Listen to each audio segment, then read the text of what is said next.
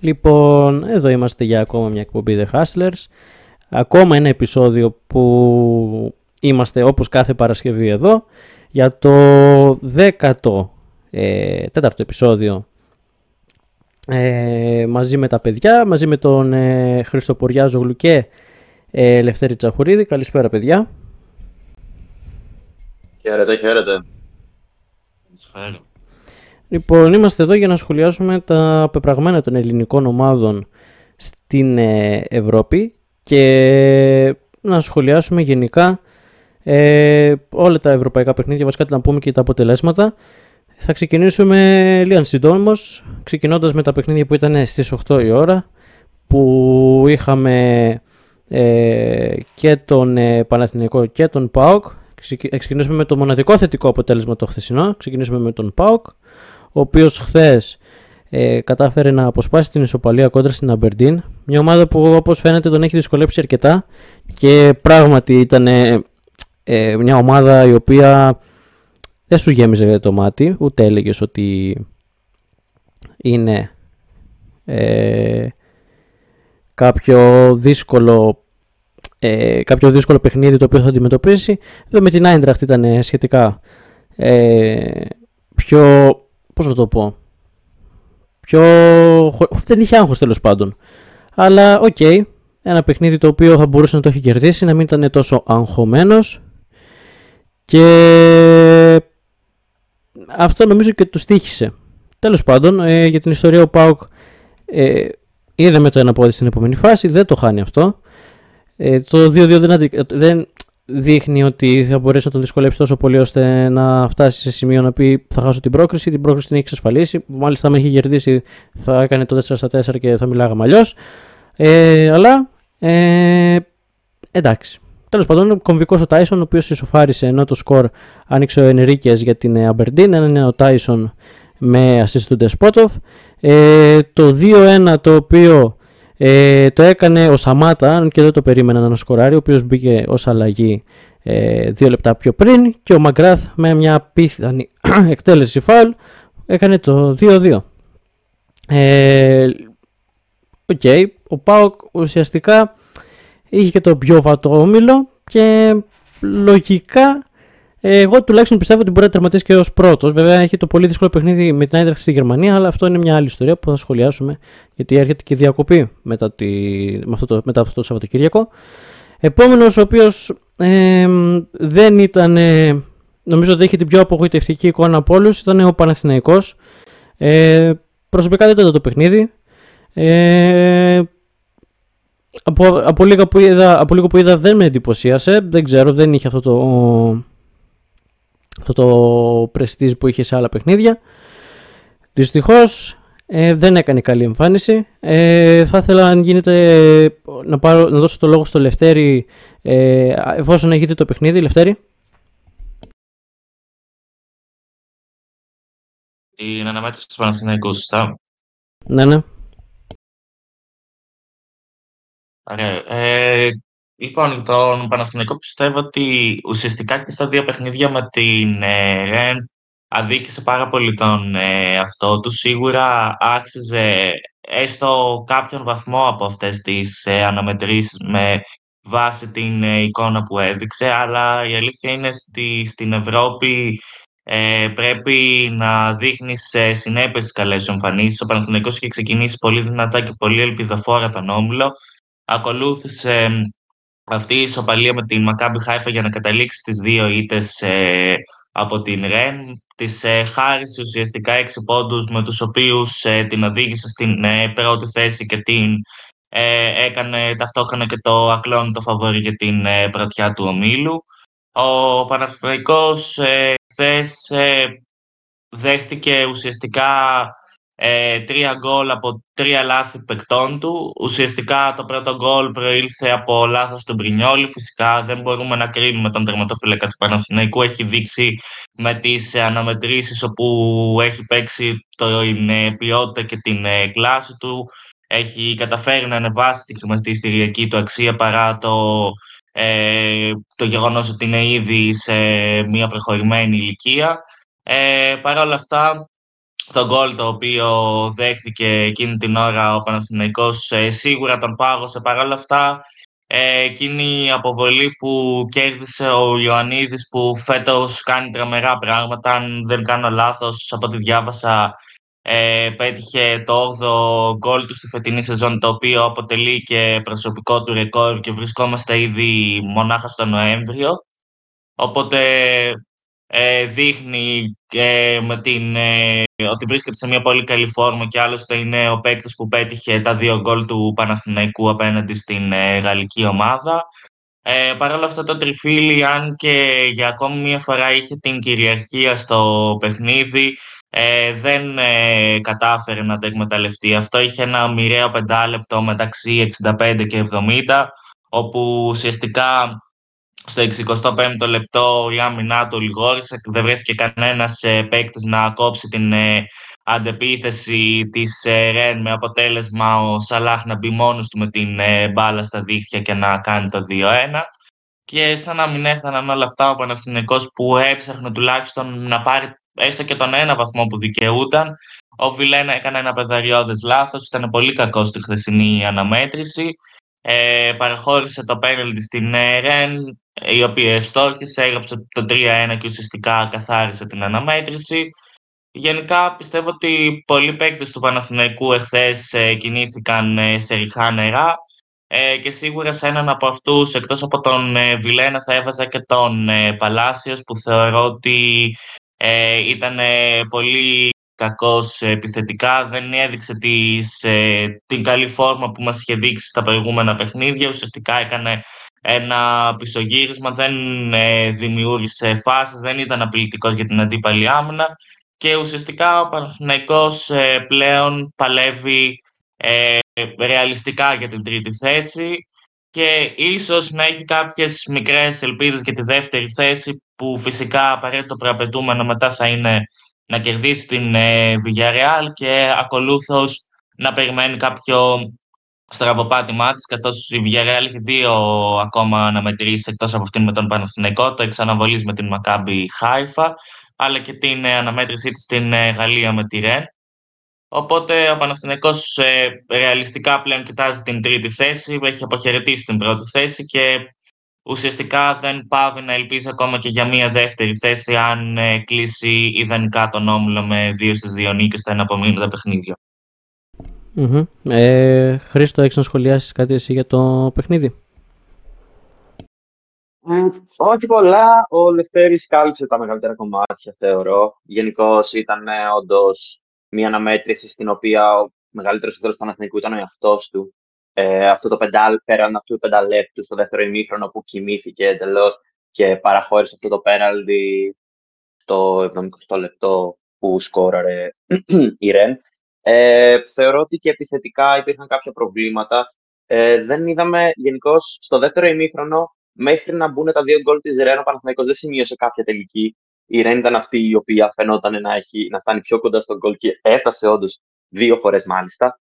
Ε, και επίσης θεωρώ ότι για την υπόθεση πρόκριση ίσως ε, να είναι ο Παναθηναϊκός από τις ελληνικές ομάδες στο Europa League, ο Παναθυνικό έχει τις μεγαλύτερες ελπίδες. Θα συζητήσουμε και στην πορεία για τον Ολυμπιακό Κινάικ. Ε, αλλά πιστεύω ότι ακόμα είναι στο χέρι του η υπόθεση της πρόκρισης. Η Villarreal δεν είναι στα καλύτερά της ε, και, και η Maccabi Haifa με όλη την κατάσταση η οποία εξελίσσεται ε, στην περιοχή της ε, δεν ξέρω κατά πόσο μπορεί να εστιάσει απόλυτα σε αυτήν την διαδικασία ε, του ευρωπαϊκού ποδοσφαίρου. Οπότε η υπόθεση πρόκληση για μένα παραμένει ανοιχτή για τον Παναθηναϊκό. Ε, σίγουρα δεν πρέπει να σχολιάσουμε για το, τον Πρινιόλ, για τον κόλ που δέχτηκε. Ήταν, ήταν εξαιρετικό σε όλες τις υπόλοιπες αναμετρήσεις. Όμως, νομίζω ότι αυτό που μπορεί να πάρει κάποιο από αυτόν τον αγώνα ήταν ότι ο Παναθηναϊκός θα μπορούσε ή έχει τη δυνατότητα και θα μπορούσε να είχε φύγει με κάτι παραπάνω από αυτό το σκορ. Ε, κοίτα, εγώ πιστεύω να πω την αλήθεια για αυτό που είπατε και για τον Πρινιόλη. Ε, δεν μπορείς να κρίνεις έναν τερματοφύλακα για ένα λάθος που έχει κάνει ενώ σου έχει σώσει τόσα πολλά γκολ και νομίζω για πολλούς θεωρείται και όλος ο καλύτερος τερματοφύλακας στην Ελλάδα. Ε, από όποια οπτική και να το δεις, ο Μπρινιόλη είναι ένας πολύ καλός τερματοφύλακας, πολύ σταθερός. Οπότε για ένα λάθος που έκανε δεν μπορείς να τον κρίνεις αρνητικά. Δεν μπορείς να τον βγάλεις άχρηστο, να το πούμε έτσι. Γιατί είναι αμαρτία. Ε, τώρα για τον Παναθηναϊκό, να πω την αλήθεια ότι έχει ξεκινήσει πολύ θετικά ε, τις υποχρεώσεις του στην Ευρώπη, ε, μιλώντας πάντα για τον Όμιλο, ε, μιας και έχει κερδίσει τη Villarreal. Δεν ξέρω, τι να πω. Ε, αυτή η, η αλλαγή γηπέδου το άλλαξε λίγο το... δεν ξέρω. Αλλά στη λεωφόρα έπαιζε ούτως ή άλλως. Στο ΆΚΑ έκανε ένα πραγματικά απίστευτο παιχνίδι με τη Villarreal και μετά δεν έδειξε να έχει αυτή την ε, συνέχεια και με στα παιχνίδια με τη Ρεν. Και να πείτε ότι δεν του πάνε οι γαλλικές ομάδες, θα πεις ψέματα. Γιατί τη Μαρσέη όταν έπαιξε στα προκριματικά ήταν πραγματικά απίστευτος. Και με τη Ρεν και στα δύο παιχνίδια ε, δεν έκανε και πολλά πράγματα. Ειδικά μέσα στη Γαλλία ήταν ε, τραγικός. Τέλος πάντων, ε, συνεχίζουμε με το παιχνίδι της ΑΕΚ. Ε, η ΑΕΚ η οποία χθες ηττήθηκε κόντρα σε ακόμα μια γαλλική ομάδα, την Μαρσέη. Η Μαρσέη η οποία με την νίκη αυτή πήγε στην ε, πρώτη θέση και στους 8 βαθμούς. Ο Γκατούζο δεν ξέρω, δεν μου κάνει για φοβερός προπονητής, για, ε, παρόλο που πήρε τη θέση του Μαρθελίνιο, αλλά οκ, κατάφερε κάτι το οποίο ε, όχι να την αναστήσει γιατί έχει ακόμα πάρα πολλή δουλειά, αλλά να δείξει ένα καλύτερο πρόσωπο από αυτό που είχε δείξει με τον ε, Ισπανό προπονητή. Ε, Χρήστο, μια γνώμη γιατί έγραψες στο παιχνίδι ε, στο Athletic Square. Ε, πώς σου φάνηκε η ΑΕΚ, τι είδες, ε, πιστεύεις ότι ήταν δίκαιο το αποτέλεσμα με την ε, οπτική το ότι δέχτηκε δύο γκολ δεν έβαλε κανένα; Και γενικά τι πάει λάθος στη φετινή ΑΕΚ και στην Ευρώπη, ειδικά στα εντός έδρας παιχνίδια είναι τόσο, πώς θα το πω, άνευρη. Ε, ναι, γενικώς έχει πέντε παιχνίδια μέσα στην έδρα της. Όχι, συγγνώμη, τέσσερα. Δεν είμαι σίγουρος. Ό,τι παιχνίδι έχει παίξει η ΑΕΚ φέτος μέσα στην έδρα της δεν το έχει κερδίσει. Ε, μπορεί να θεωρηθεί η νίκη με τη Δυναμό Ζάγκρε που σφάρισε 2-2 στην παράταση. Αλλά γενικώς δεν έχει δει νίκη φέτος ε, το Παπαρένα. Ε, Χθες αυτό που είδαμε από την ΑΕΚ ήταν ε, το ίδιο που βλέπαμε όλες τις υπόλοιπες αγωνιστικές στη πάση των ομίλων, αλλά ε, στο χειρότερο στο οποίο μπορεί να φτάσει ήταν μια, ένα συνοθήλευμα αναποτελεσματικότητας στην επίθεση. Είδα μια έξω στο πρώτο ημίχρονο η οποία ήταν μέτρια έως κακή. Ε, η Μαρσέικ το εκμεταλλεύτηκε αυτό, έβαλε τον γκολ από αμυντικό λάθος για μένα στην εκτέλεση του συγκεκριμένου κόρεν από, από την οποία προήλθε τον γκολ και φυσικά την κακή έξοδο του Αθανασιάδη.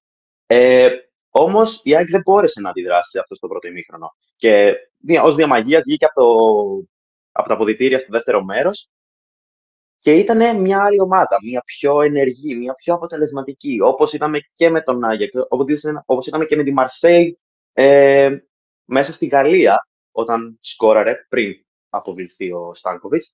Ε, και είδαμε ακριβώς αυτό, απλώς αυτή τη φορά δεν μπόρεσε να σκοράρει. Ο Λιβάη Γκαρσία έκανε μια πάρα πολύ καλή ευκαιρία στο, στο πρώτο λεπτό, αν θυμάμαι καλά, ε, με κεφαλιά από κοντά την έστειλε πάνω στον τερματοφύλακα. Όμως, συνολικά σε όλο το παιχνίδι, η ΑΕΚ χαρακτηριζόταν από μια αναποτελεσματικότητα μπροστά στην αιστεία. Το οποίο πρέπει να ληφθεί. Ε, δηλαδή, δεν γίνεται πλέον να, να, να θεωρεί πιθανή την υπόθεση της πρόκρισης ε, και να μην μπορεί να σκοράρει τέτοιες ευκαιρίες. Τώρα για τα ερχόμενα παιχνίδια έχει την Brighton, η οποία έρχεται στο ΆΚΑ και η οποία Brighton στο χθεσινό παιχνίδι με τον Άγιαξ νίκησε 0-2. Ήταν πάρα πολύ καλή. Ήταν εντελώς διαφορετική από την Brighton, η οποία έχασε από την ΑΕΚ μέσα στην Αγγλία. Ε, και αυτό με φοβίζει λίγο, γιατί η ΑΕΚ δεν είναι στα καλύτερά της. Θα πρέπει να βρει κάποιον τρόπο να μετατρέψει τις ευκαιρίες, γιατί, γιατί δημιουργικά ήταν πάρα πολύ καλή η ΑΕΚ, ήταν η κλασική ΑΕΚ που έχουμε δει στην Ευρώπη. Αλλά ως προς τα τελειώματα έχει προβλήματα.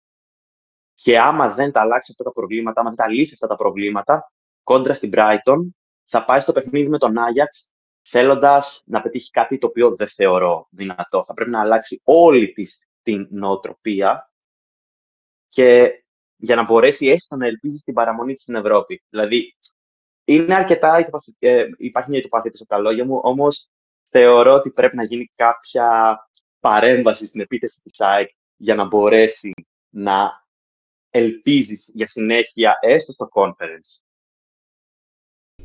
Mm-hmm. Ε, Λευτέρη.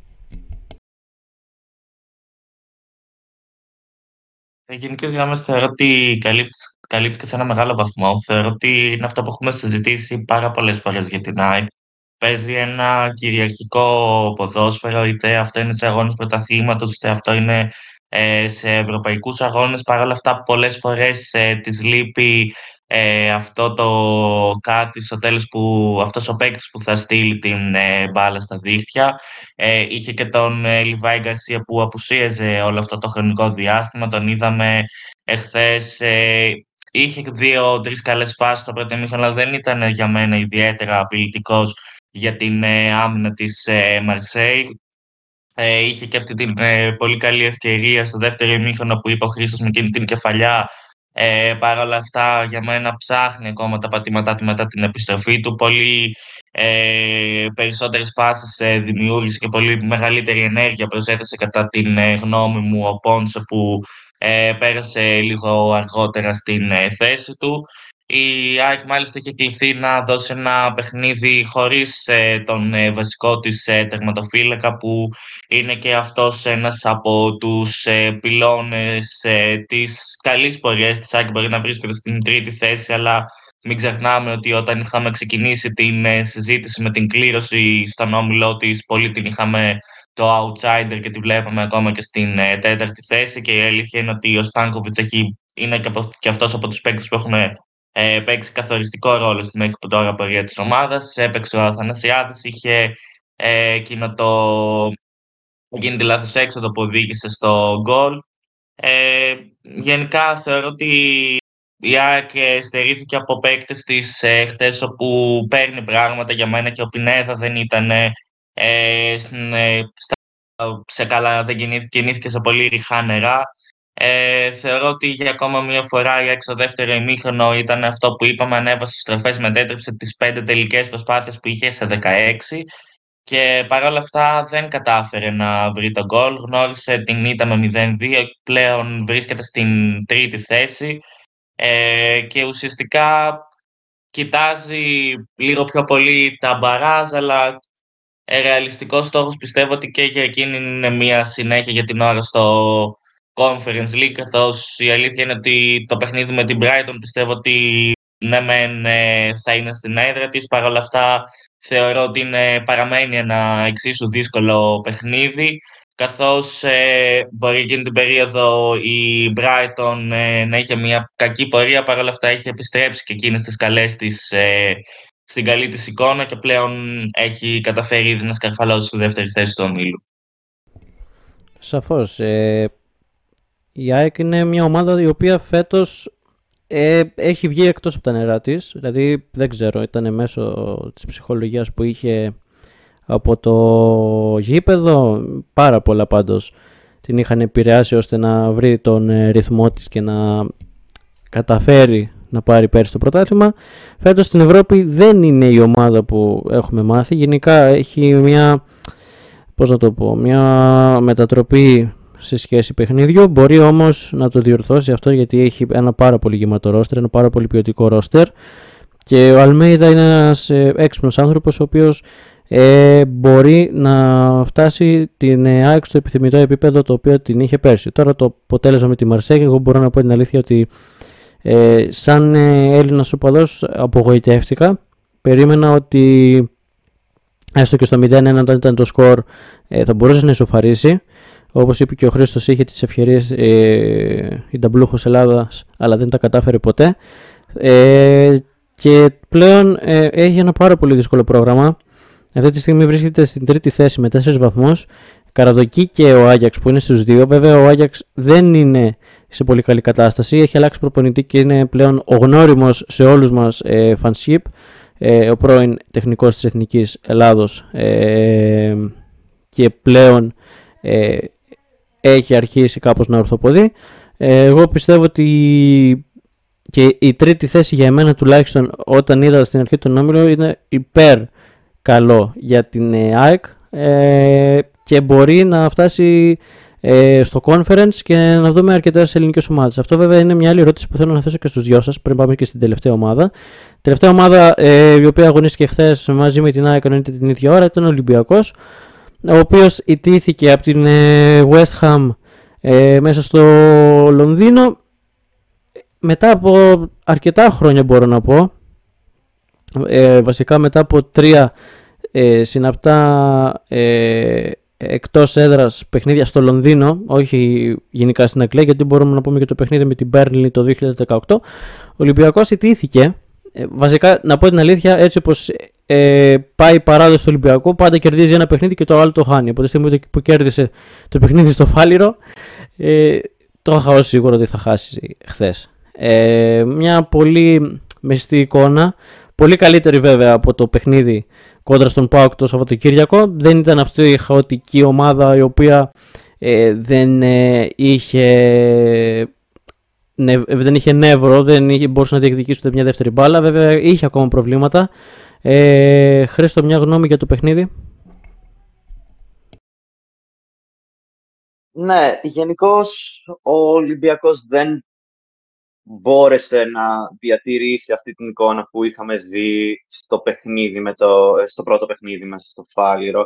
Ε, αυτή η αλλαγή συστήματος που έχει κάνει τον τελευταίο καιρό έδειχνε στην αρχή να δουλεύει, όμως πλέον νομίζω ότι κάπου το παιχνίδι χάνεται. Έχει κατασταλάξει κάπως ο, Μάρτι, ο Μαρτίνεθ ε, σε μια βασική ενδεκάδα, όμως δεν μπόρεσε να εξέλθει απέναντι στη West Ham.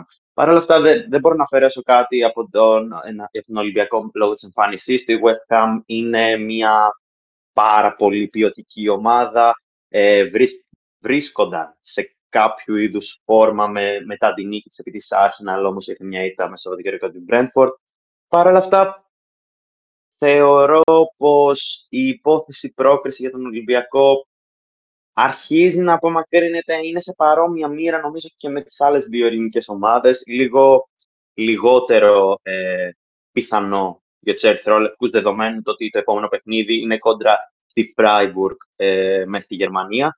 Όμως, σε αντίθεση με τον Παναθηναϊκό και την ΑΕΚ, θεωρώ ότι ο Ολυμπιακός έχει περισσότερες ελπίδες να περάσει το Conference League, άμα αυτό βγάζει, βγάζει νόημα, διότι έχει τη τελευταία αγωνιστική ε, το όλα μέσα στο Καραϊσκάκι.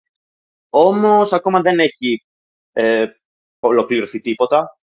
Πάντα πιστεύω ότι ο Ολυμπιακός από τα σερή αρνητικά αποτελέσματα μπορεί να βγει ξαφνικά και να πετύχει κάποιο σημαντικό, κάποια μεγάλη νίκη. Ε, και όλα θεωρώ ότι θα κρυφτούν στο πώς θα προετοιμαστεί για το παιχνίδι με τη Φράιμπουργκ. Έχει αγώνα το Σαββατοκύριακο κόντρα στην Αστέρα Τρίπολης. Θα συζητήσουμε πιθανότητα αργότερα γι' αυτό. Ε, μετά υπάρχει το διάλειμμα και μετά επιστρέφει με το κόντρα στον Πανετολικό. Πιστεύω ότι σε αυτό το χρονικό διάστημα θα μπορέσει να βρει κάτι, έτσι ώστε να πάει στη Γερμανία και να κρατήσει όσο περισσότερο γίνεται ζωντανή την υπόθεση πρόκρισης. Mm-hmm. Ε, Λευτέρη.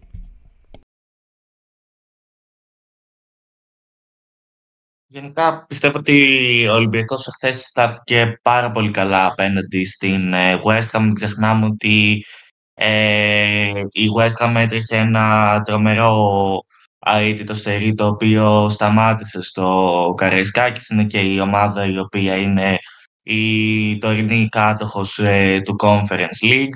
Ε, σίγουρα ο Ολυμπιακός κατάφερε τόσο στο Καραϊσκάκης όσο και χθε να κάνει δύο πολύ ε, μεστές εμφανίσεις. Μπορεί στο πρώτο ημίχρονο να περιορίστηκε κατά κύριο λόγο ε, σε παθητικό ρόλο. Παρ' όλα αυτά θεωρώ ότι εν αντιθέσει με τον παιχνίδι με τον ε, ΠΑΟΚ ε, λειτουργήσε πάρα πολύ καλά ανασταλτικά. Πιστεύω ότι και ο Πορόζο που δεν είχε δείξει τόσο καλό πρόσωπο απέναντι στον ε, δικέφαλο του Βορρά έπαιξε καλά εχθές. Ε, είχε, προσπάθησε να δημιουργήσει και μία φάση στα τελευταία λεπτά ε, όπου πάσαρε για τον ε, Καμαρά ο οποίος ε, έστειλε την ε, μπάλα στο δοκάρι. Πολύ καλή εμφάνιση θεωρώ και από τον ε, Πασχαλάκη ο οποίος σταμάτησε τις ε, όποιες ευκαιρίες της West Ham και θεωρώ ότι δεν φέρει κάποια ευθύνη στον κόλλ ίσως. Αν έπρεπε να αλλάξω κάτι στην άμυνα, ίσως με προβλημάτισε από κάποια στιγμή και μετά ότι ο Ορτέγα που επέστρεψε τώρα στις ε, εμφανίσεις του και πάλι δεν... Ε, κάποια στιγμή και μετά δεν με έπεισε λίγο το... Ένιωσα ότι άρχισε να πέφτουν ε, οι ρυθμοί του, ίσως έφταιγε και ότι είχε λείψει για κάποιο χρονικό διάστημα και ίσως φέρει μια μικρή ευθύνη στο γκολ που μπήκε στο 73ο λεπτό από τον ε, Πακετά. Ε, κατά τα άλλα, θεωρώ ότι ο Έσε και ο Καμαρά μείνανε και στην ίδια καλή εικόνα που έχουν δείξει και σε προηγούμενες αναμετρήσεις, πολύ μεστή εμφάνιση και από τον Φορτούνη. Σε κάθε περίπτωση θεωρώ ότι ο Ολυμπιακός ε, μπορούσε να πάρει έστω αυτό το χ από το παιχνίδι με βάση το πώς βλέπαμε να κυλάει η αναμέτρηση. Αυτό δεν ήρθε. Η West Ham ε, πήρε και αυτή ένα τρίποντο απέναντι στους Ερυθρόλευκους, ισοβαθμοί πλέον στην κορυφή ε, του βαθμολογικού πίνακα του ομίλου με 9 βαθμούς με την ε, Freiburg και πλέον ε, ουσιαστικά ο Ολυμπιακός, όπως είπαμε και πριν, έχει και αυτό σαν ρεαλιστικό στόχο μια ε, πρόκριση στο Conference League, αφού αυτή τη στιγμή βρίσκεται ήδη στο συν 3 από την ε, Μπάτς Κατόπολα.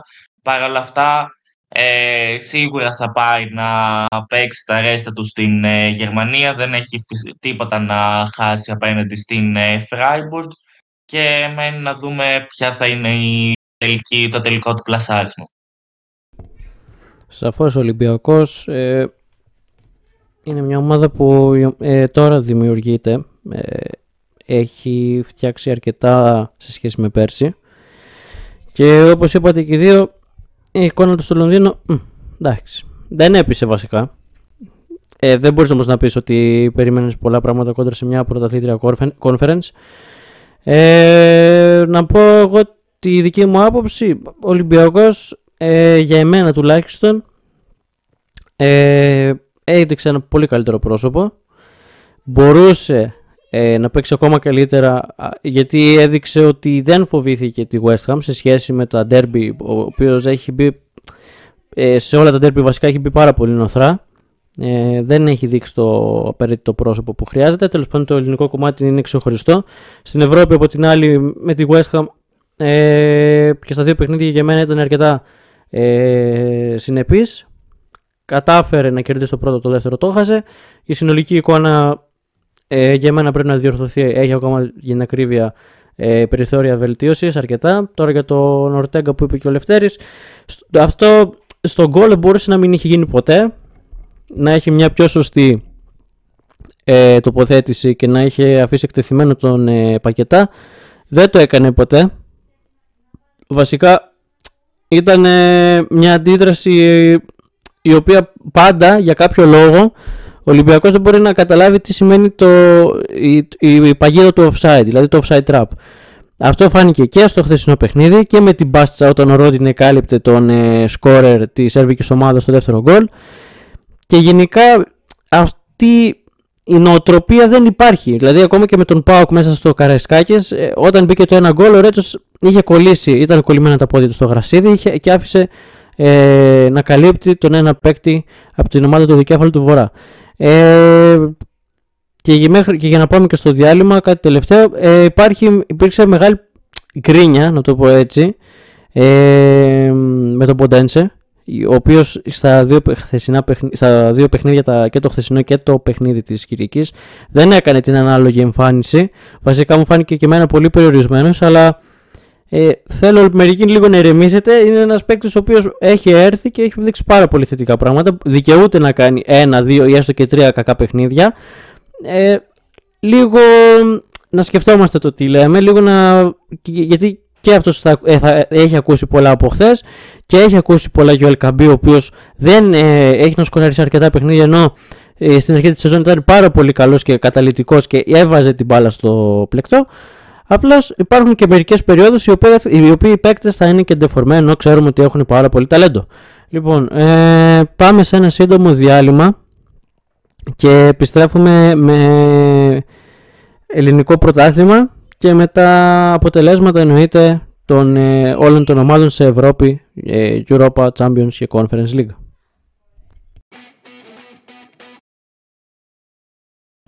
Λοιπόν, εδώ είμαστε για τη συνέχεια της εκπομπής μας. Επιστρέψαμε με το δεύτερο μέρος των The Hustlers και ε, να πάμε και λίγο και στα παιχνίδια του UEFA Champions League, τα οποία εξελιχθήκαν την Τρίτη και την Τετάρτη.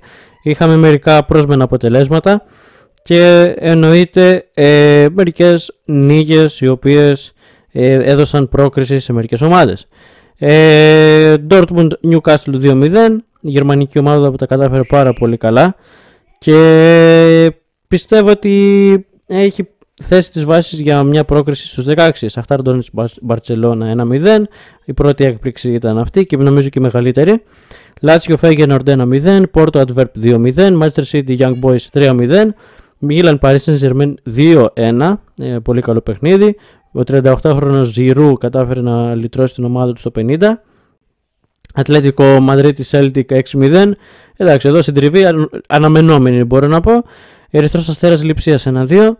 Real Sociedad 3-1 με την Πενφύκα. Νάπολη Union Βερολίνο 1-1. Κοπενχάγη Manchester United 4-3. Πραγματικά απίστευτο παιχνίδι. Ε, ο Τενχάγκ ε, νομίζω ότι πλέον πρέπει να ετοιμάζει τις βαλίτσες του για να αποχωρήσει. Πραγματικά ήταν απαράδεκτη για άλλη μια φορά η εικόνα της ομάδας και ένα ψυχολόγητο ε, φάουλ που έκανε ο Ράσφορντ και δέχτηκε για την κόκκινη κάρτα.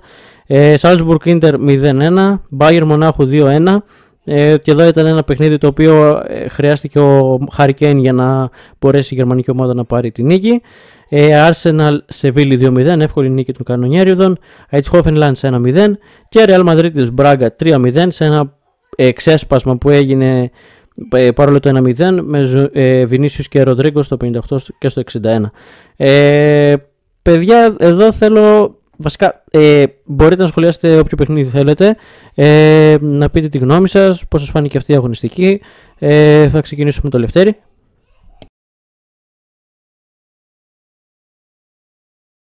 Σίγουρα πιστεύω ότι ξεκινώντας όλων η προσοχή θα πήγαινε στο παιχνίδι της ε, Κοπενχάγης με την ε, Manchester United. Η Κοπενχάγη ουσιαστικά πήγαινε να παίξει τα ε, ρέστα της αυτήν την αναμέτρηση καθώς είχε μόλις έναν ε, βαθμό στον όμιλο.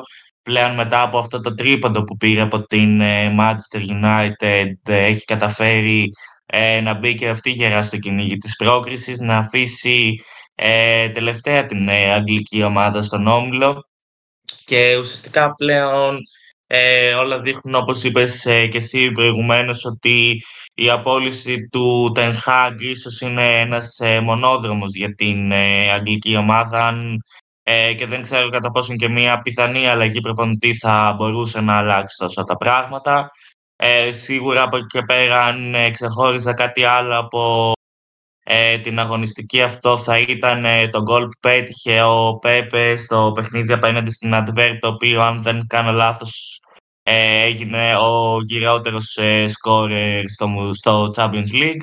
Και από εκεί και πέρα κρατάω σίγουρα τα ξεσπάσματα των δύο ισπανικών ομάδων, τόσο της ε, Real Madrid, όπου προέρχονταν από αυτή την ε, ισοπαλία στο πρωτάθλημα, όσο και της Ατλέντικο, η οποία ε, μπορεί να μην είχε καταφέρει να νικήσει τη Celtic στο πρώτο παιχνίδι, παρόλα αυτά την φιλοδόρησε με έξι τέρματα στην ε, τελευταία στη μεταξύ τους αναμέτρηση και επικράτησε με το εμφατικό 6-0. Ε, και αν έπρεπε να ξεχωρίσω ένα τελευταίο παιχνίδι, ίσως αυτό ήταν το παιχνίδι της Ονιών Βερολίνου που την άποψε ότι γενικά δεν τη βλέπω να τα πηγαίνει τόσο καλά στο πρωτάθλημά της. Παρ' αυτά, αν και δεν είχε καταφέρει να μαζέψει κάποιον βαθμό, ε, μάζεψε τον ε, πρώτο της βαθμό απέναντι σε μια όχι και τόσο εύκολη αντίπαλο όπως ε, αυτή της ε, ναπολη Ε, Χρήστο; Εντάξει, νομίζω ότι αυτή η αγωνιστική ήταν, ε, αυτό που ξεχώρισε ήταν η Κοπενχάγη, όπως αναφέρεται, η νίκη της επίσης Manchester United. Σε αντίθεση με αυτό, εγώ θα πω ότι ο Eric Ten θα μείνει. Εντάξει, είναι ωραίο σαν πλάκα, όμως δεν θεωρώ ότι το πρόβλημα πηγάζει από τον Ολλανδό τεχνικό. Βέβαια, πάντα υπάρχει και η αγωνιστική του Σαββατοκύριακου με τη Luton, όπου είναι μέσα στην έδρα της Manchester United. Ποτέ δεν ξέρεις πόσα γκολ μπορεί να δεχτεί μέσα στην έδρα της. τελευταίες δύο φορές έφαγε τρία γκολ. Αλλά πέραν αυτού του αγώνα, που νομίζω ότι. Ε, ε δεν θεωρώ ότι η United θα μείνει εκτός Champions League. Όμως, αμφιβ... ε, όχι, συγγνώμη, εκτός Ευρώπης, όμως αμφιβάλλω για την πρόκριση στην επόμενη φάση του Champions League. Ε, πέραν αυτού όμως, εγώ θα ξεχώριζα το, τον όμιλο του θανάτου, φυσικά. Ε, γιατί πριν, πριν ξεκινήσει η τρίτη αγωνιστική, είχα δεδομένο το ότι η Newcastle θα νικήσει την Dortmund, η Παρή θα περάσει εύκολα από τη Μίλαν. Όμως αυτές οι δύο νίκες της Dortmund επί της Newcastle και της Μίλαν επί της Παρή άλλαξαν τα δεδομένα και ακόμα δεν μπορώ να πω πώς θα μπορέσει να εξελιχθεί ο όμιλος. Αυτή τη στιγμή πρώτη είναι η Dortmund με 7, δεύτερη Παρή με 6, τρίτη Μίλαν με 5, τέταρτη Newcastle με 4 και απλώς τα επόμενα παιχνίδια θα κρίνουν τόσο πολλά και πιστεύω ότι μία εκ των, ε, Newcastle και Παρή θα μείνει εκτός Champions League, να πω την αλήθεια. Τώρα, κατά τα άλλα, θα μπορούσα να ξεχωρίσω την νίκη της Αχτάρ επί της Βαρσελόνα. Ε, για όποιον δεν έχει δει τον γκολ της Αχτάρ, τον προτρέπω να πάει να το δει. Ήταν ένα υπέροχο, μαδικό γκολ. Ε, η μπάλα κυκλοφόρησε για αρκετή ώρα. Η Βαρσελόνα δεν μπόρεσε να σταματήσει την κυκλοφορία της μπάλας στη φάση του γκολ. Ε, και επίσης, θα ξεχώριζα και εγώ την συντριβή της Celtic από την Ατλέτικο Μαδρίτης. Ε, πραγματικά ο Γκριεσμάν κάνει μια πάρα πολύ καλή χρονιά. Γενικώς από τη στιγμή που επέστρεψε στην Ατλέτικο, ε, έχει, δώσει τον, έχει δείξει τον καλύτερο εαυτό του, πιστεύω. Στην αρχή είχα αμφέβαλα για ποιο λόγο ήταν υποψήφιος για τον Ballon d'Or, όμως οι εμφανίσεις του αυτή τη στιγμή, εντάξει, δεν πήρε κάποια υψηλή θέση, όμως οι εμφανίσεις του με την Ατλέτικο φέτος, πιθανότητα και πέρσι, δεν τον παρακολούθησε ιδιαίτερα, αλλά φέτος δείχνουν ότι είναι ακόμα στο ανώτατο επίπεδο. Και έχει φτάσει 32 χρονών. Καλά, νομίζω ότι ο Γκρισμάν όταν. Ε, βασικά το 2016 όταν είχε ακουστεί ότι θα είναι μέσα στους τρεις υποψήφιους, ότι τη χρυσή μπάλα την είχε πάρει ο Κριστιανό, αν δεν κάνω λάθος. Ε, είχε κάνει μια πάρα πολύ καλή σεζόν. Και τότε ήταν και σε μια ηλικία 25 ετών που λες, OK, okay, είναι ένας επιθετικός που θα, θα δώσει πάρα πολλά πράγματα στο ποδόσφαιρο. Τώρα με την Ατλέτικο νομίζω ότι ταιριάζει πιο πολύ.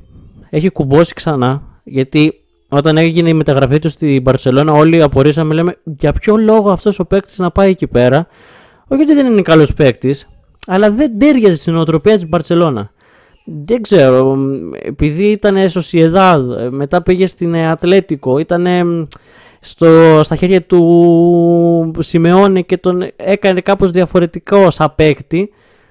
Δεν ξέρω. Ε, αλλά η μόνη, η μόνη διαφορά είναι ότι αυτός ο παίκτης είναι πραγματικά απρόβλεπτος γιατί τον είδαμε να παίζει σαν οχτάρι, τον είδαμε να παίζει σαν δεκάρι, τον είδαμε να παίζει εξτρέμ, τον είδαμε να παίζει striker. Να μπορεί να παίξει σε όλες τις θέσεις και όσο μεγαλώνει να μπορεί να γίνεται ένα. Ε, πώς να το πω, ένα μπαλαντέρ να το πω έτσι και σε, σε τις θέσεις. και εκτός αυτού αυτό που, ε, που πραγματικά για τον, για τον, λόγο που τον λέω απρόβλεπτο είναι επειδή ε, τη φετινή σεζόν έχει βάλει αν δεν κάνω λάθος 14 3 γκολ, 11 με 13 γκολ και δεν έχει μοιράσει καμία assist. Ενώ πέρσι ε, ήταν σε μια διαφορετική θέση και έκανε double-double. Φέτος ε, είναι πιο πολύ δεινός εκτελεστής, να το πω έτσι. Τέλος πάντων, πραγματικά απίστευτος. Ε, μ, αρέσει αρκετά σαν παίκτης γιατί ε, άφησε για μένα πολύ καλή ε, ιστορία με την Εθνική Γαλλίας τότε στο Euro το 16 και γενικά ένας παίκτης ο οποίος. ε, θα, όσο μεγαλώνει μπορεί να κάνει πολύ καλά πράγματα.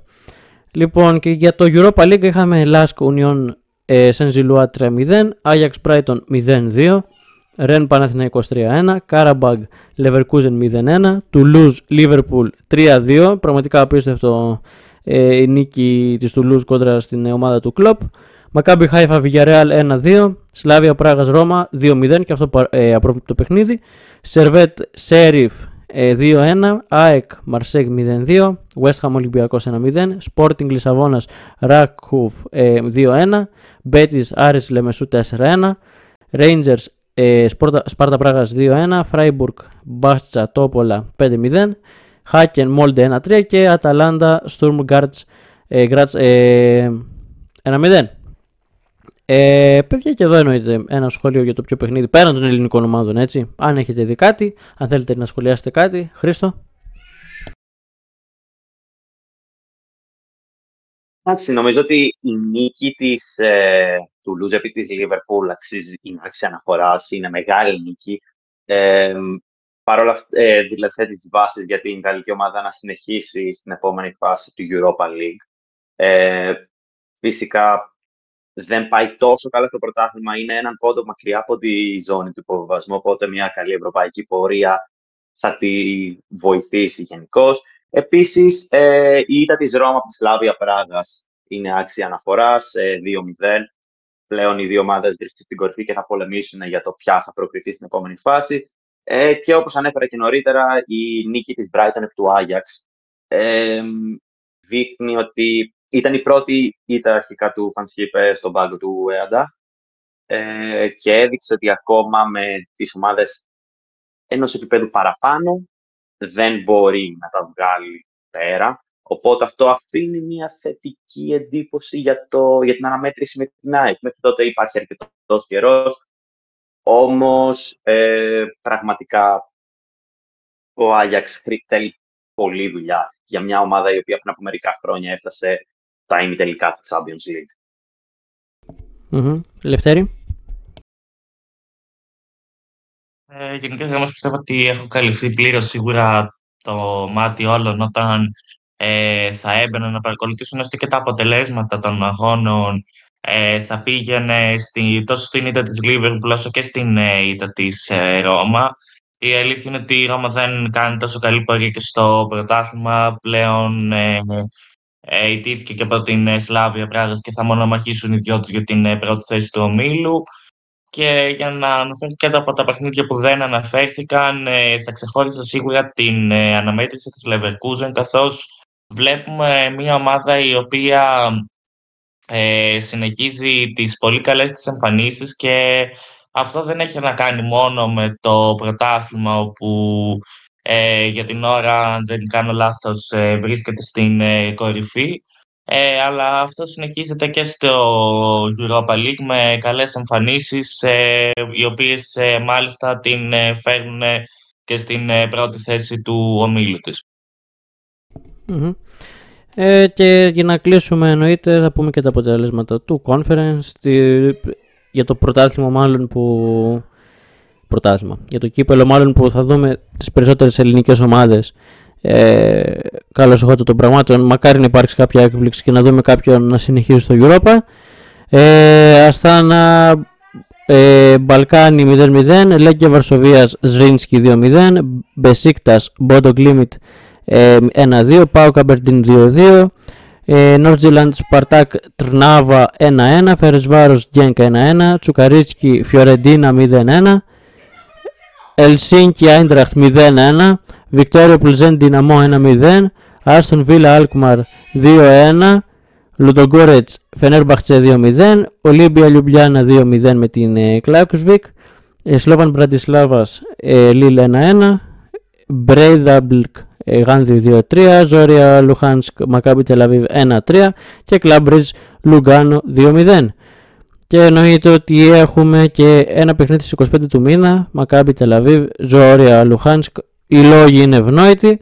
Ε, και με αυτό θα κλείσουμε και με τα ευρωπαϊκά ε, κύπελα μάλλον της Ευρώπης.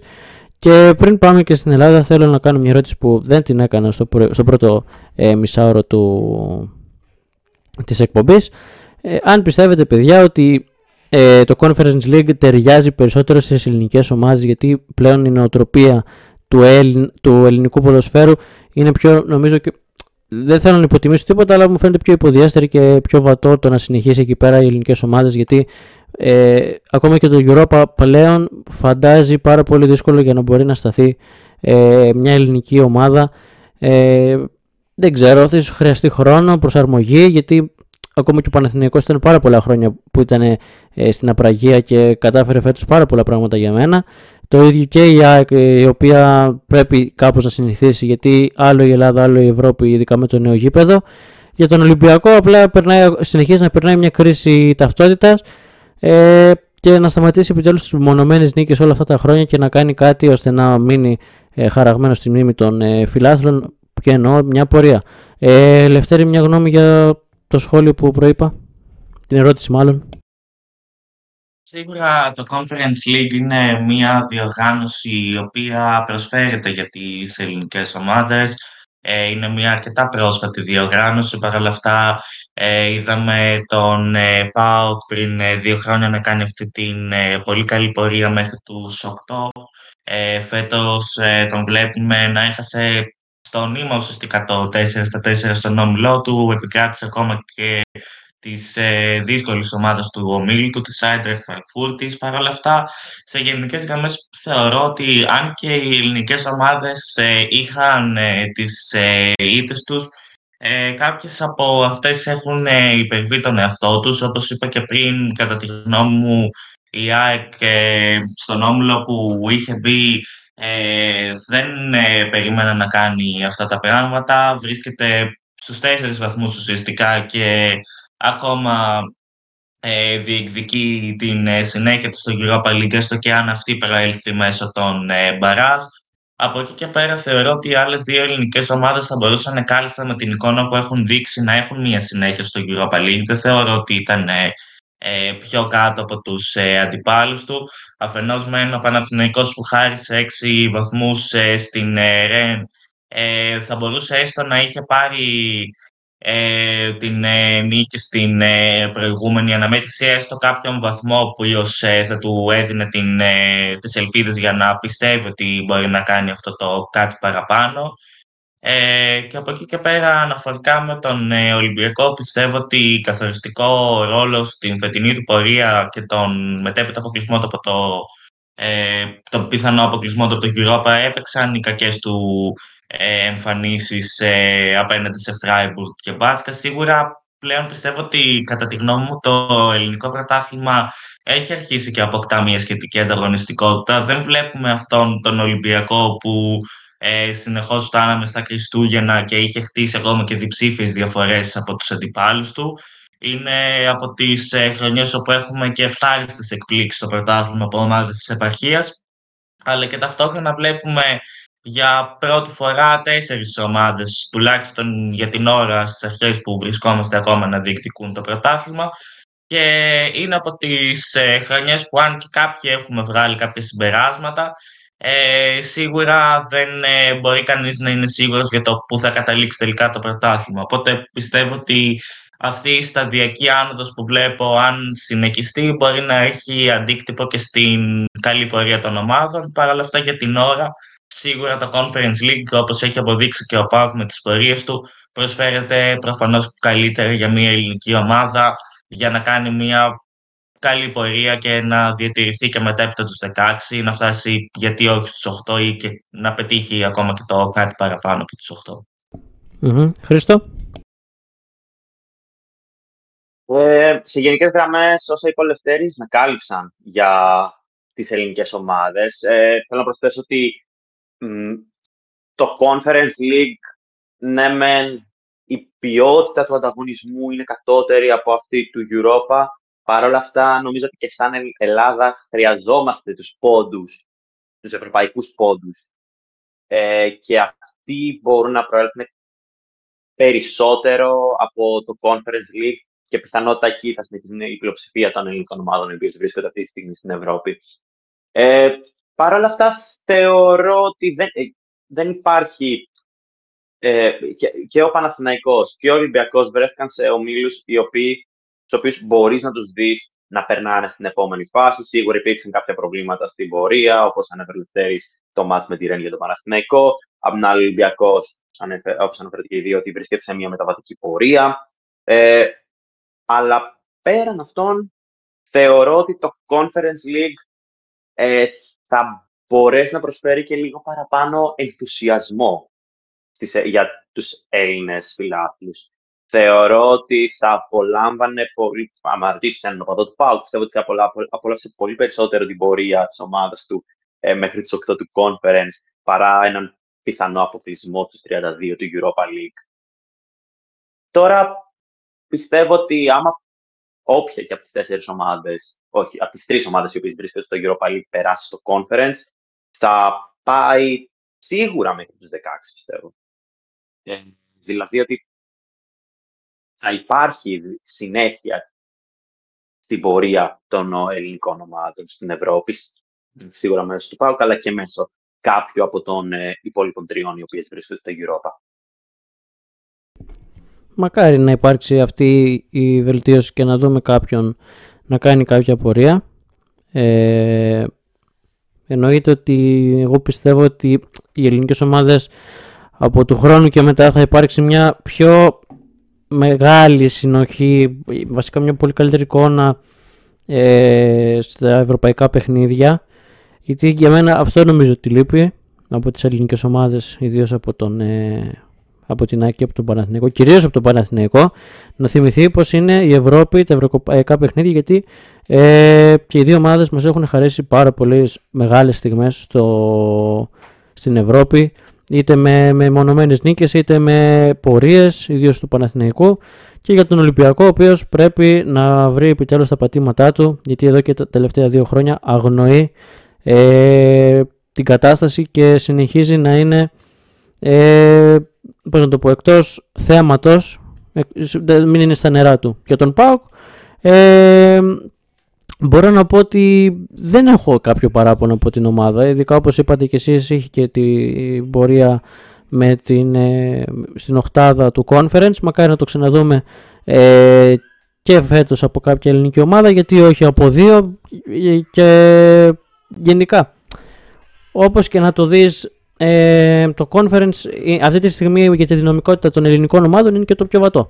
Λοιπόν, συνεχίζουμε με τη, με τη Super League, επιστρέφουμε στο ελληνικό πρωτάθλημα για να δούμε το πρόγραμμα που ξεκινάει από αύριο.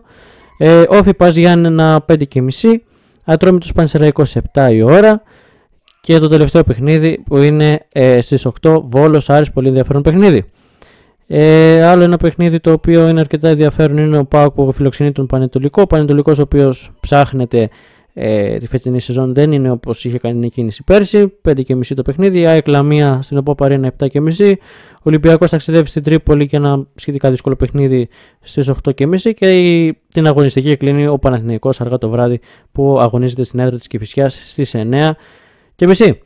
Ε, παιδιά, μια γνώμη εδώ πέρα. Ποιο παιχνίδι σας έχει κεντρήσει περισσότερο το ενδιαφέρον και μια γνώμη, γιατί θέλω και από τους δύο να μου πείτε, ε, για τη φετινή Λαμία, η οποία εμείς δεν το σχολιάσαμε, το σχολιάσαν το παιδιά τη Δευτέρα. Ε, αλλά κόντρα είναι πάρα πολύ καλά τον ε, Παναθηναϊκό και πήγε να το αποσπάσει έστω και βαθμό που σημαίνει ότι έχει αλλάξει αρκετά ε, σε σχέση με πέρσι. Ε, Λευτέρη.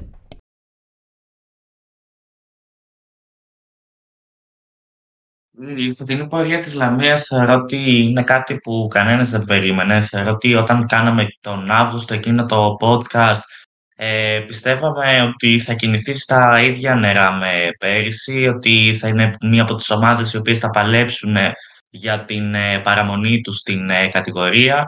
Παρ' όλα αυτά ήρθε να μας διαψεύσει με τον ε, πιο κατηγορηματικό τρόπο και αν και στην αρχή και συνεχίζω να το λέω ότι ο Όφη είναι μία από τις ομάδες οι οποίες ε, μου έχουν κεντρήσει αρκετά το ενδιαφέρον και λόγω του προπονητή που έχουν ε, στον πάγκο τους από τις επαρχιακές ομάδες.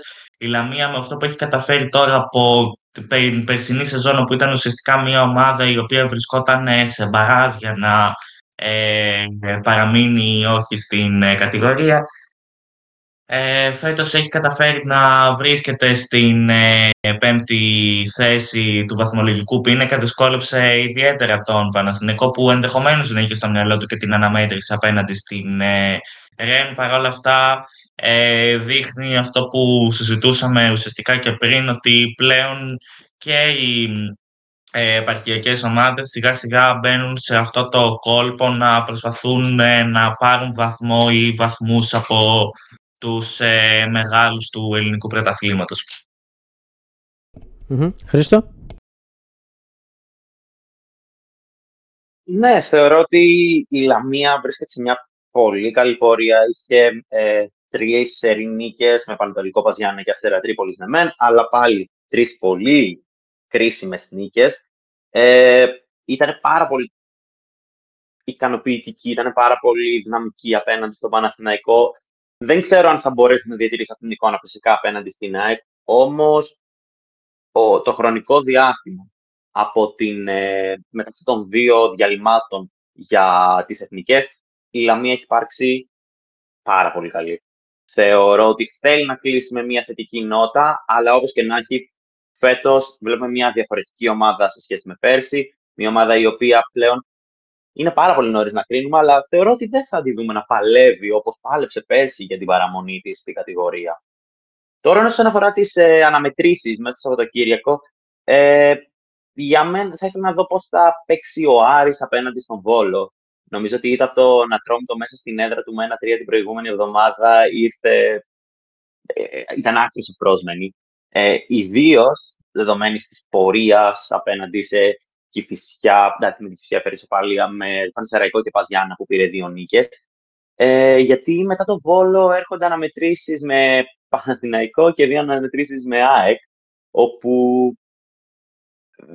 μπορεί να μιλάμε, ε, να μπει ο Δεκέμβριος και να βλέπουμε τον Άρη στο δεύτερο μισό του βαθμολογικού πίνακα και σίγουρα αυτό δεν θα είναι ωραίο για την ομάδα της Θεσσαλονίκης.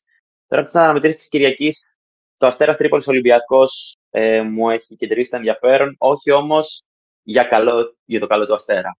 Φέτος, ε, μέσα στην έδρα του Αστέρας δεν είναι η ίδια ομάδα που θυμάμαι από πέρσι. Η ομάδα η οποία έλεγε σπά στην Τρίπολη και υπάρχει τεράστια πιθανότητα να χάσεις ε, πόντους άμα είσαι μία από τις μεγάλες ομάδες. Οι τελευταίες τρεις, νομίζω, αναμετρήσει στο Αστέρα μες στην έδρα του κατέληξαν σε ήττες, εύκολες ήττες δηλαδή. 1-4 από το Παναθηναϊκό, 0-3 από την ΑΕΚ, 0-1 από τη Λαμία. Πλέον ε, η Τρίπολη έχει γίνει ένα λίγο πιο εύκολο μέρος για να πάρεις τους τρεις πόντους, άμα είσαι μία από τις μεγάλες, από τις καλύτερες ομάδες του ελληνικού πρωταθλήματος. Και αυτή τη στιγμή ο Αστέρας μπορεί να είναι αρκετά μακριά από την, από την τριάδα με την οποία κλείνει ο βαθμολογικός πίνακας, αλλά υπάρχει, σίγουρα υπάρχει μια ανησυχία στην Τρίπολη. Γενικά, ε, και για να κλείσω και εγώ για, για το ελληνικό πρωτάθλημα, η Λαμία όντως ε, φιγουράρει αυτή τη στιγμή στην πέμπτη θέση του βαθμολογικού πίνακα, με έναν βαθμό παραπάνω ε, από τον Άρη και δύο ε, από τον Όφη.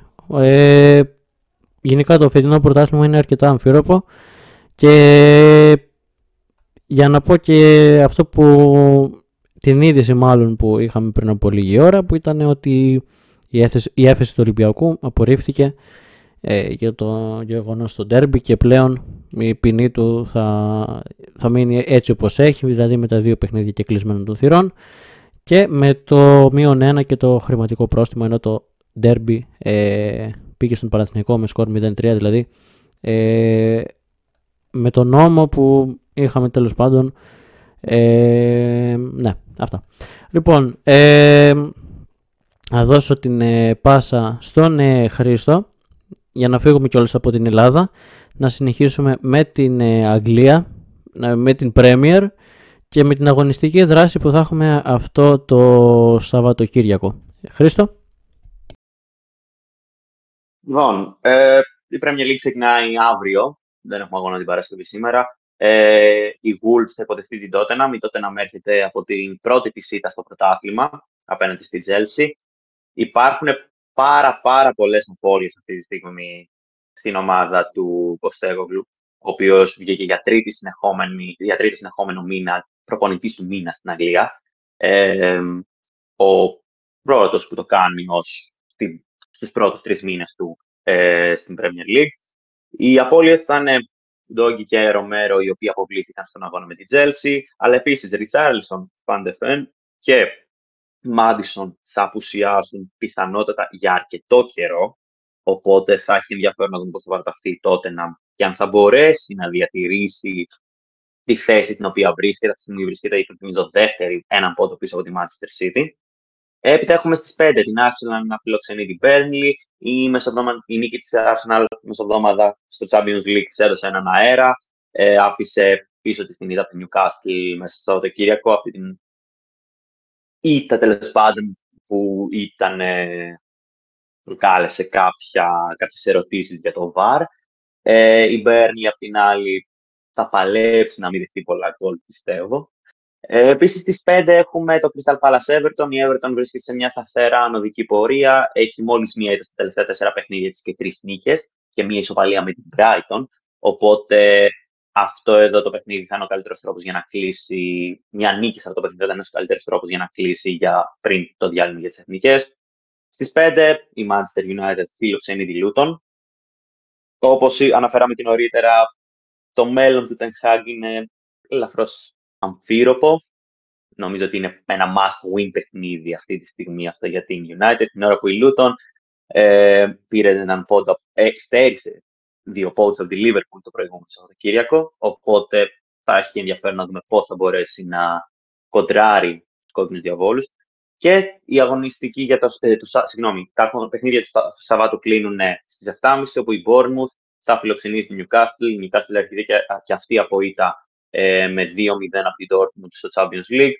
Θα πρέπει να αντιδράσει για να συνεχίσει να πιέζει ε, για καλύτερη θέση στο βαθμολογικό πίνακα. Βρίσκεται τέσσερις βαθμούς μακριά από την τέταρτη θέση αυτή τη στιγμή.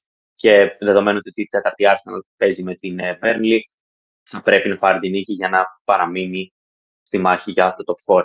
Αυτή η οποία βρίσκεται πέμπτη, η Aston Villa, η οποία νίκησε ε, χθες στο conference, αγωνίζεται πρώτη ε, την Κυριακή στις 4 η ώρα απέναντι στη Φούλα και θέλει να διατηρήσει έτσι, αυτό το θετικό σερί. Υπενθυμίζω ότι την προηγούμενη εβδομάδα τύχηκε 2-0 από την Νότιχαμ, ε, η οποία Νότιχαμ θα αντιμετωπίσει την αντίπαλα του Ολυμπιακού στο Europa League West Ham.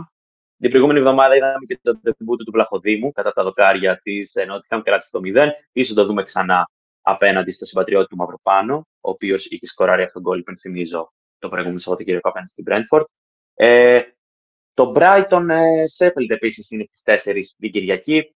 Η Brighton έρχεται από νίκη και η Sheffield έρχεται από την πρώτη τη νίκη στο πρωτάθλημα. Όμως θεωρώ ότι αυτό το παιχνίδι ίσως είναι η, πρώτη, η, η μεγάλη ευκαιρία της Brighton να πάρει νίκη στο πρωτάθλημα ε, μετά από αρκετές αγωνιστικές. Τελευταία νίκη ήρθε τέλη Σεπτέμβρη. Στις 4 επίσης, το τελευταίο παιχνίδι για, για τους αγώνες που διεξάγονται στις 4 είναι το Liverpool Brentford. Η Liverpool έχει δύο αρνητικά παιχνίδια παλιά με τη Λούτεν, όπως ανέφερα νωρίτερα και όπως αναφέρθηκε στην εκπομπή μας, ε, η από την Τουλούζ. Θα χρειαστεί μια νίκη για να μπορέσει να πλησιάσει όσο περισσότερο γίνεται την City στην κορυφή, η οποία Manchester City κλείνει την αγωνιστική με την αναμέτρησή της κόντρα στη Chelsea στις 6.30 η ώρα μέσα στο Stamford Bridge. Ε, οι πολίτες κλειδώσανε την πρόκληση ουσιαστικά στην επόμενη φάση του Champions League. Θέλουν μια νίκη για να κλείσουν με τον καλύτερο δυνατό τρόπο ε, τις αγωνιστικές υποχρεώσεις μέχρι το διάλειμμα. Ενώ από την άλλη η Chelsea έρχεται με, με, μετά από μια μεγάλη νίκη ε, κόντρα στην Tottenham και ε, θα θέλει να συνεχίσει να ταράζει τα νερά στην κορυφή του πίνακα, γιατί από ό,τι φαίνεται πλέον η Chelsea είναι μια ομάδα της μέσης του βαθμολογικού πίνακα. Ωραία. Ευχαριστούμε πολύ και τον Χρήστο για την, ε, για την ενημέρωση στην Premier League ε, και ε, συνεχίζουμε εμείς με το Ισπανικό πρωτάθλημα και το, πώς θα το πω, τον άθλο της Ζηρώνα η οποία συνεχίζει ακάθεκτη στην πρώτη θέση. Πραγματικά απίστευτο. Ε, δεν ξέρω. Ε, μακάρι να συνεχιστεί αυτό έτσι μέχρι το τέλος. Μπορεί να είναι και ένα νέο παραμύθι, αλλά κάτω πόσο θα κρατήσει αυτό είναι πραγματικά οι πιθανότητες είναι εναντίον της. Δεν ξέρω. Ε, συνήθως μετά από τα μισά της σεζόν μπορεί και λίγο λιγότερο να εξασθενεί πώς θα το πω, να χάνει λίγο και από τη δύναμή της, δηλαδή να κλατάρει, να το πούμε και πιο διαφορετικά. Ε, 13η αγωνιστική La Liga, Athletic Bilbao Celta σήμερα στις 10 η ώρα. Ξεκινάει η αγωνιστική ε, με την ομάδα του Ερνέστο Βαλβέρντε να φιλοξενεί τη Θέλτα. Αύριο στις 3 η ώρα νωρίς νωρίς ε, η Ράγιο Βαγεκάνο φιλοξενεί τη Ζηρώνα την πρωτοπόρο του πρωταθλήματος.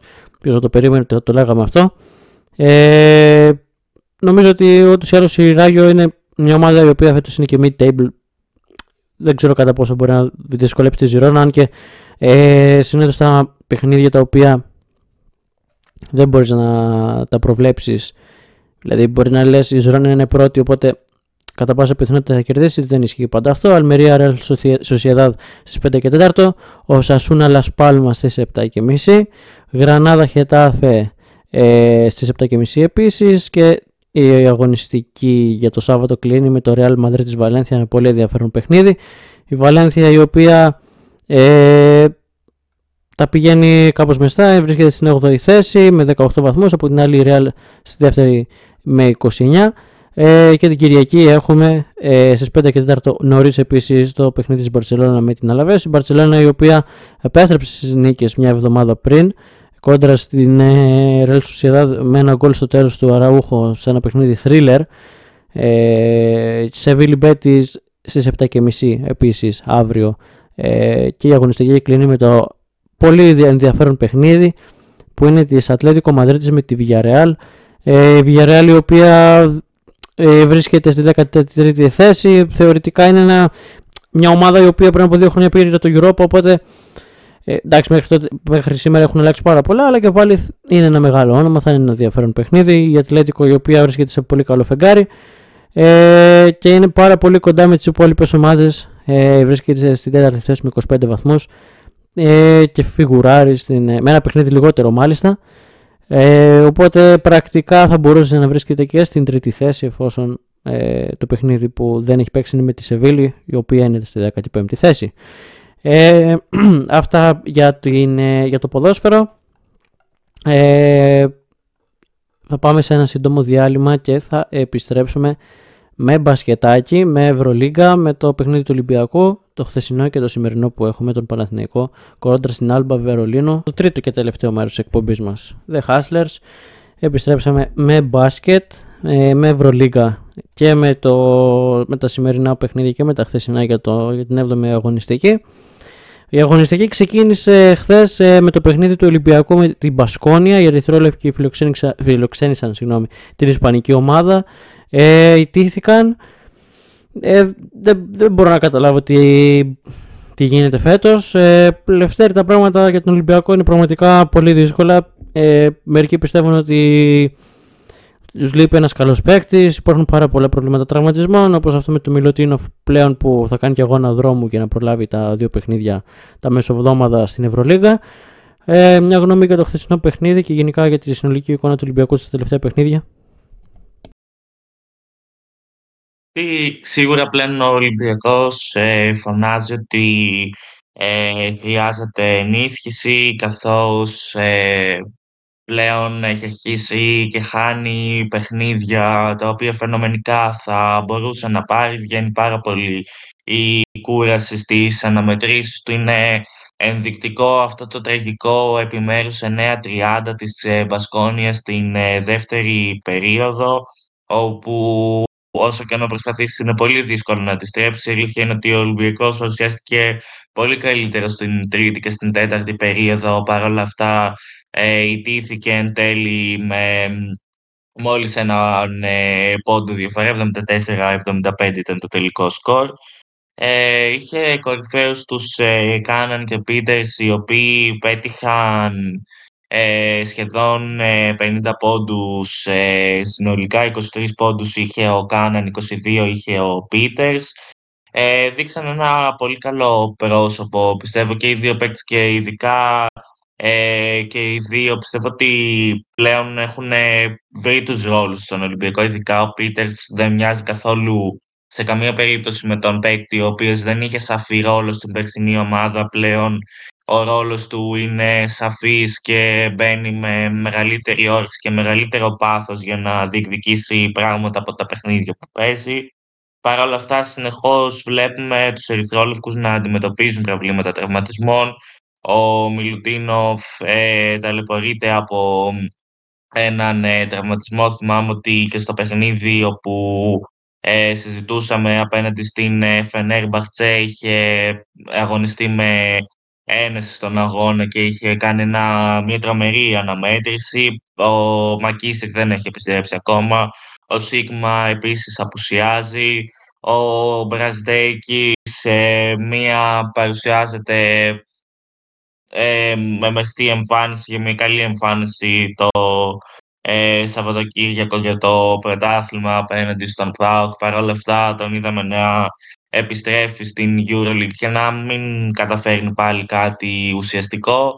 Σίγουρα ο Ολυμπιακός ε, πλέον, όπως έχουμε πει και στις προηγούμενες εκπομπές, έχει χάσει αυτό που είχε με τους ε, Σλούκα και Βεζέγκοφ, που ε, συνεχώς σε όλα τα παιχνίδια βλέπαμε μόνοι τους να πετυχαίνουν ε, από σχεδόν 50 πόντους ε, για την ε, ομάδα συνολικά. Αυτό πλέον λείπει για τους ε, ερυθρόλευκους. Σε καμία περίπτωση δεν έχουν καταφέρει να του το προσδώσουν για την ώρα οι όποιες προσθήκες έγιναν για τα κενά που δημιουργήθηκαν και σίγουρα ε, μένει να δούμε το πόσο θα αντέξει ο Ολυμπιακός και πότε θα ληφθεί επιτέλους αυτή η απόφαση για να γίνουν κάποιες μεταγραφές καθώς πλέον όσο πάει ε, η ομάδα γνωρίζει συνεχείς ήττες, μπορεί σίγουρα να παίρνει κάποιες νίκες στο πρωτάθλημα, παρόλα αυτά το βαρόμετρο είναι η EuroLeague καθώς στο πρωτάθλημα όλοι ξέρουμε ότι ο μόνος πραγματικός ανταγωνιστής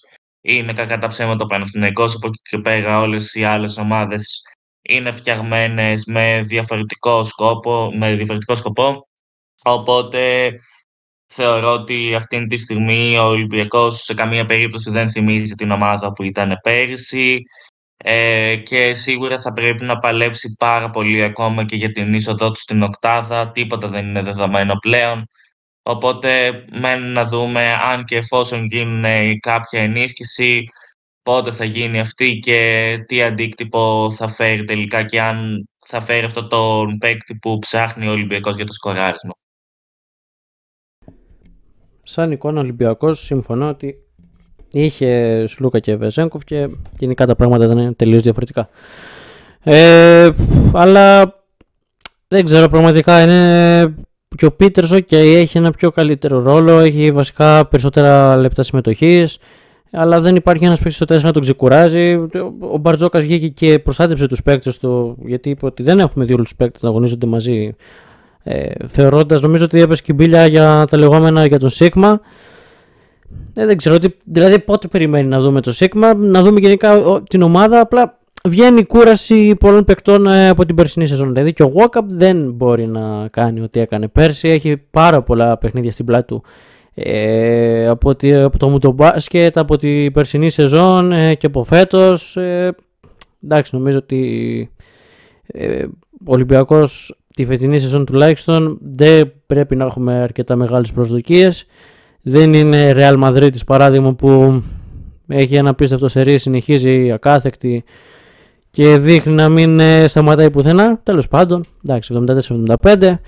Ε, πραγματικά οδυνηρό το τελευταίο σουτ που έχασε με τον τρόπο που μας θύμισε τον τελικό του Κάουνας. Οπότε Κακά τα ψέματα, χρειάζεται δουλειά. Ανατολού Εφές Ζαλγκύρης ε, Κάουνας 86-82. Μακάμπι Τελαβίβ Μπάγκερ 93-90. Παρτίζαν ε, Φενέρ Μπαχτσέ 85-84. Στο νήμα πήρε την νίκη ομάδα του Μπράντοβιτς. Εύκολη, εύκολη νίκη της Αρμάνι Μιλάνου με την Βαλένθια 83-52. Και όπως προείπαμε η Real Madrid η οποία για εκείνη διέλυσε την ε, Μπολόνια με 174 και με ε, MVP τον Καμπάτσο. Η αγωνιστική κλείνει ε, σήμερα με τον Παναθηναϊκό να παίζει κόντρα στην ε, Άλμπα Βερολίνου στη Γερμανία, η Μπαρτσελώνα να φιλοξενεί τον Ερυθρό Αστέρα του Σφερόπουλου και η Μονακό να αντιμετωπίζει τη Βιλερπάν στις 10 η ώρα. Ένα παιχνίδι, το, το παιχνίδι του Παναθηναϊκού τέλος πάντων ε, θα είναι πάρα πολύ ενδιαφέρον. Πρώτον και κύριον γιατί θα είναι στην αποστολή ο Κέντρικ Νάν, το νέο μεταγραφικό απόκτημα του Παναθηναϊκού, το οποίο ταξίδεψε κανονικά ενώ ε, από την Τρίτη βρίσκεται στη χώρα μας. Ενώ ε, από όσο ξέρω δεν έχει κάποια νέα απώλεια ε, σύμφωνα με τις τελευταίες δημοσιεύσεις.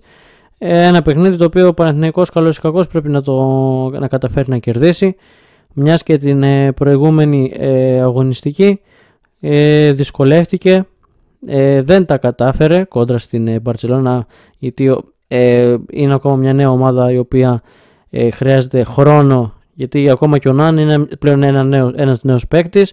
Θα χρειαστεί λίγο να προσαρμοστεί στα θέλω του προπονητή. Άλλο το NBA, άλλο η Ευρωλίγκα.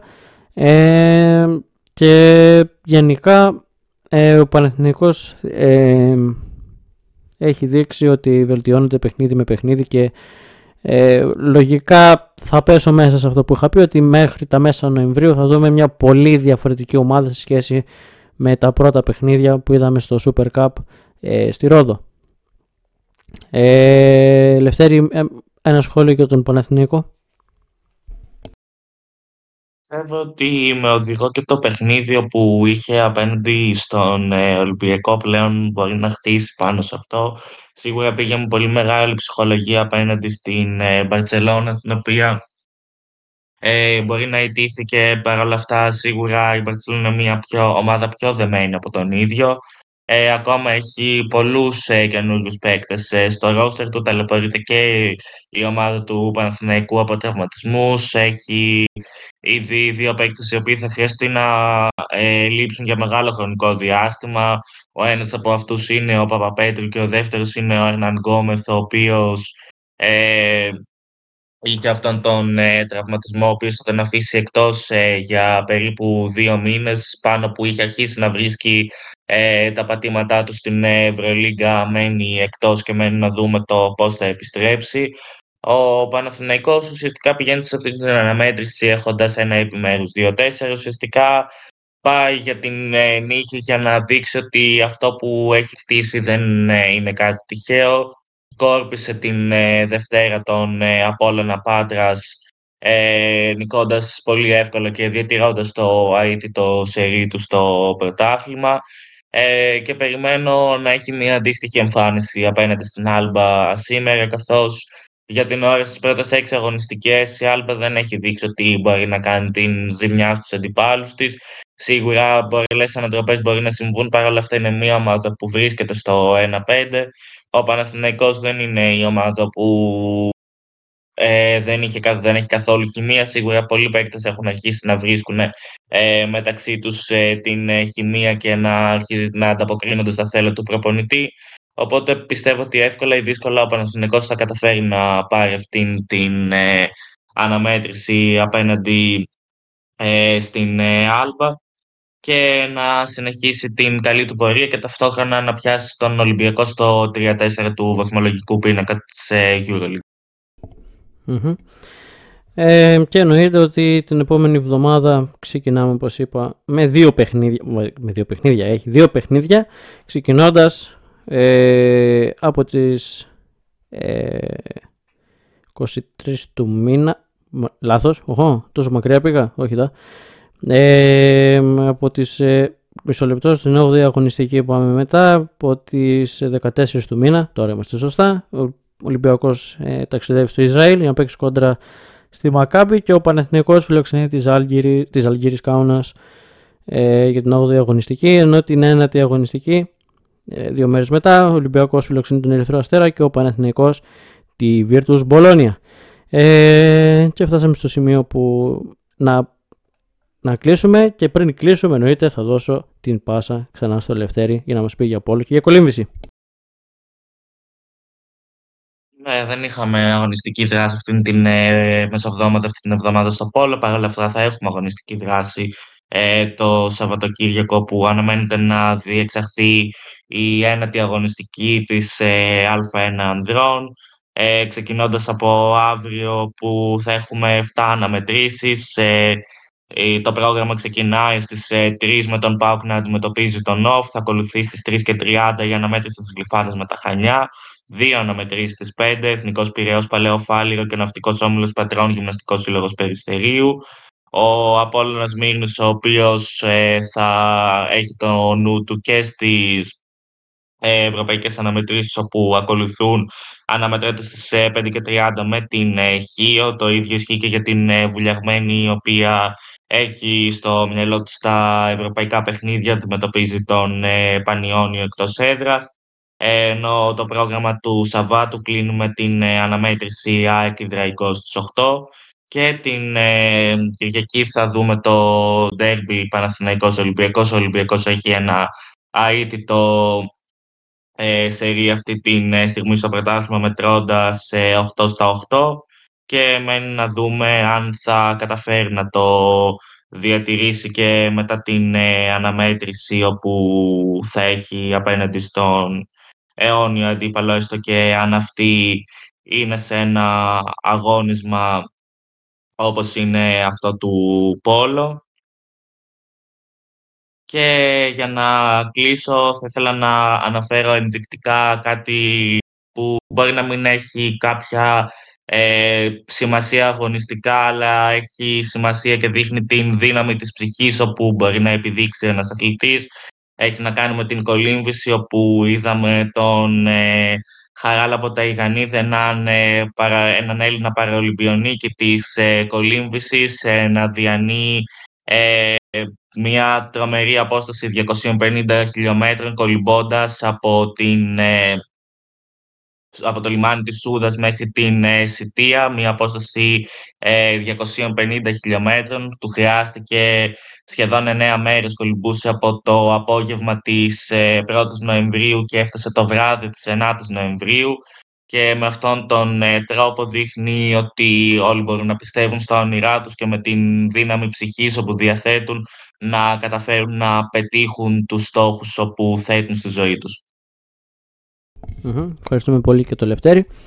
Ε, εδώ φτάσαμε στο σημείο να κλείσουμε και τη σημερινή μας εκπομπή. Εννοείται ότι κανονικά μπορείτε να την ε, ακούσετε live, ε, μάλλον μαγνητοσκοπημένη και στο Spotify, ε, αλλά και το live του YouTube το οποίο θα μείνει μόνιμα εκεί πέρα.